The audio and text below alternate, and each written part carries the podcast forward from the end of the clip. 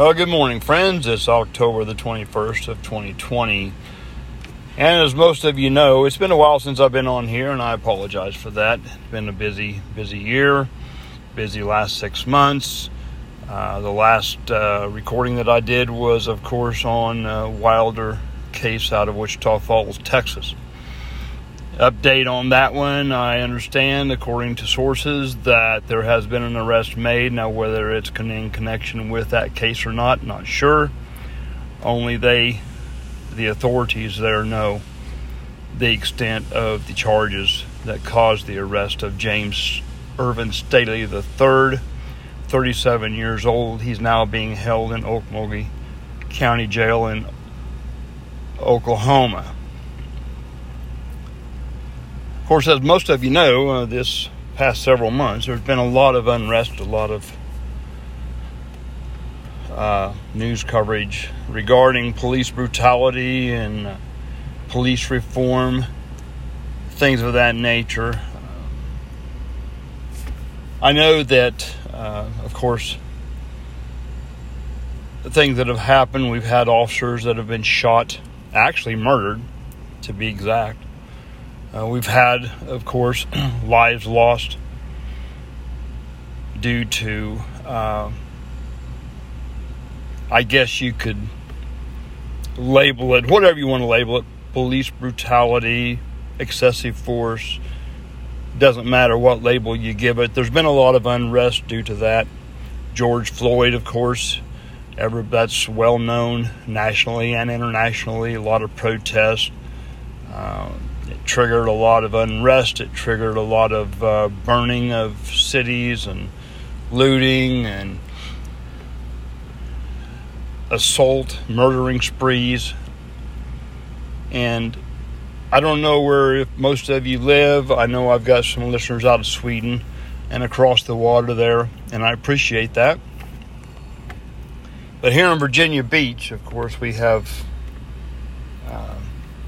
had our share of unrest as well down at the ocean front. However, it's not been quite as bad, say, like as in Minnesota, Seattle, Los Angeles, and other cities around the United States. I was watching the news this morning and I noticed that uh, Breonna Taylor's case, of course, is still in a I guess, an unstable mess uh, due to the fact that a grand juror has opened up and said that they were not given the option to look into homicidal charges uh, against the two officers that were obviously uh, not charged in the case. My feelings on that, uh, of course, we, you know, as you know, uh, she was caught in crossfire, serving of a warrant what they said was a no knock warrant, however, witnesses have uh, verified and solidified that the officers did identify themselves before entering. Now, had it not been for her boyfriend living there, uh, opening fire, he claims he did not know who was coming in. Whether I believe that or not, I don't know. It's a shame that uh, Miss Taylor was her life was taken. But unfortunately, things of that nature happen.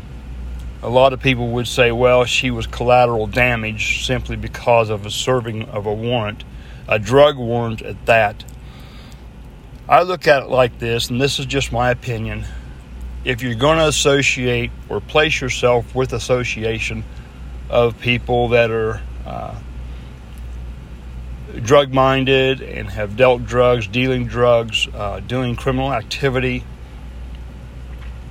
then you need to expect that there might be some danger arise sometime in your future, be it immediately or on down the line.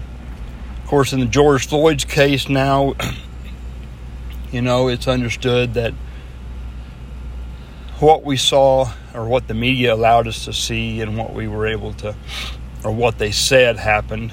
Um, if you go back and watch the unedited uh, videos that have popped up, of course, there are videos out there that show from start to finish and exactly what happened or transpired between the time the officers were called and made first contact to the time that he was seen with an officer's knee on his neck and eight, eight minutes and 46 seconds later died because of they claim it was because of that.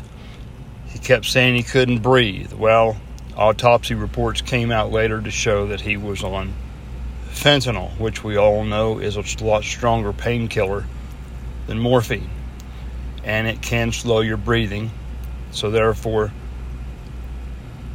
one can only speculate that that had a lot to do with and was part of the reasoning behind his passing. It's unfortunate.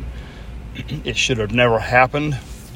Uh, in my opinion, being an ex law enforcement officer, there's things that I would have done differently as my uh, looking at their situation. Um, of course, compliance is a big part of not being hurt. And obviously, George Floyd did not comply with the officer's orders. He got a little bit unruly. Uh, he resisted arrest. And with the way things are nowadays, police officers are really at, I guess, a disadvantage to some uh, extent it's been known that uh, officers get killed in the line of duties, regardless of what the situation, from domestic disturbances to traffic stops, and just being flat out murdered, ambushed, as we've seen in the past. Uh, the two LA deputies or the deputies in California that were sitting there doing paperwork, uh, gunned down. Uh, fortunately, they survived, but the point is is that police officers I guess are a little bit uneasy because of things that have been happening here this year. This year has been one of the worst years I think we've ever seen. 2020 needs to get out of here. It needs to go away. And once it's gone, I hope that we see much better days ahead. Whether we will or not, I don't know. Uh, watching this morning, obviously, there's been an officer that was killed in the line of duty somewhere within the state of Virginia. I'm guessing I did not get to see the rest of the news. Unfortunately, if my audio seems a little bit different today, it's because I'm recording from the car. I'm sitting here in the parking lot at, at work waiting to go in. And so I just thought I would take this time and just recap a, a little bit. Um, and just to let you all know that I haven't forgotten about you. It's been a while. There's some things that I'm looking into that hopefully will be of some interest uh, later on. Due to everything that's going on, I haven't really had the time to get on here and to do any episodes. This episode is kind of a rant type episode, a brief updates on some things, and hopefully I can get back to recording like I want to and would like to um, this next year. But in the meantime, I will post episodes as I can and uh, keep everybody updated as to what's going on locally, nationally. As far as uh, everything else, of course, you know, elections are here.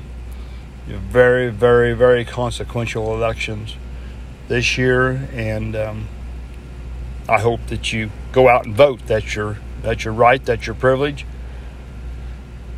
I can't tell you who to vote for, and I'm not going to make this a political plat- platform either. So, but just keep this in mind that better days are ahead, and that we trust that um, all the unrest that has been happening will soon come to an end, and that everybody can get back to a halfway normal life.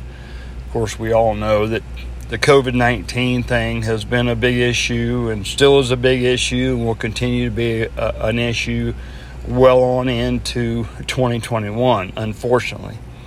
But that's the way things are. Life is unfair sometimes, and we all just have to sit back, relax, and enjoy the ride, I guess. I'm getting a little sick and tired of it myself, but hey, I'm just one person. But anyway, all of you hang in there. Uh, things are going to get better, or so we hope. And uh, I'll try to get back on with another episode, and uh, hopefully it won't be just a update and a rant. But anyway, have a great day. Enjoy the rest of your week, and hope your weekend is a good one at that. I guess we'll call that a wrap for today. Take care. Stay safe.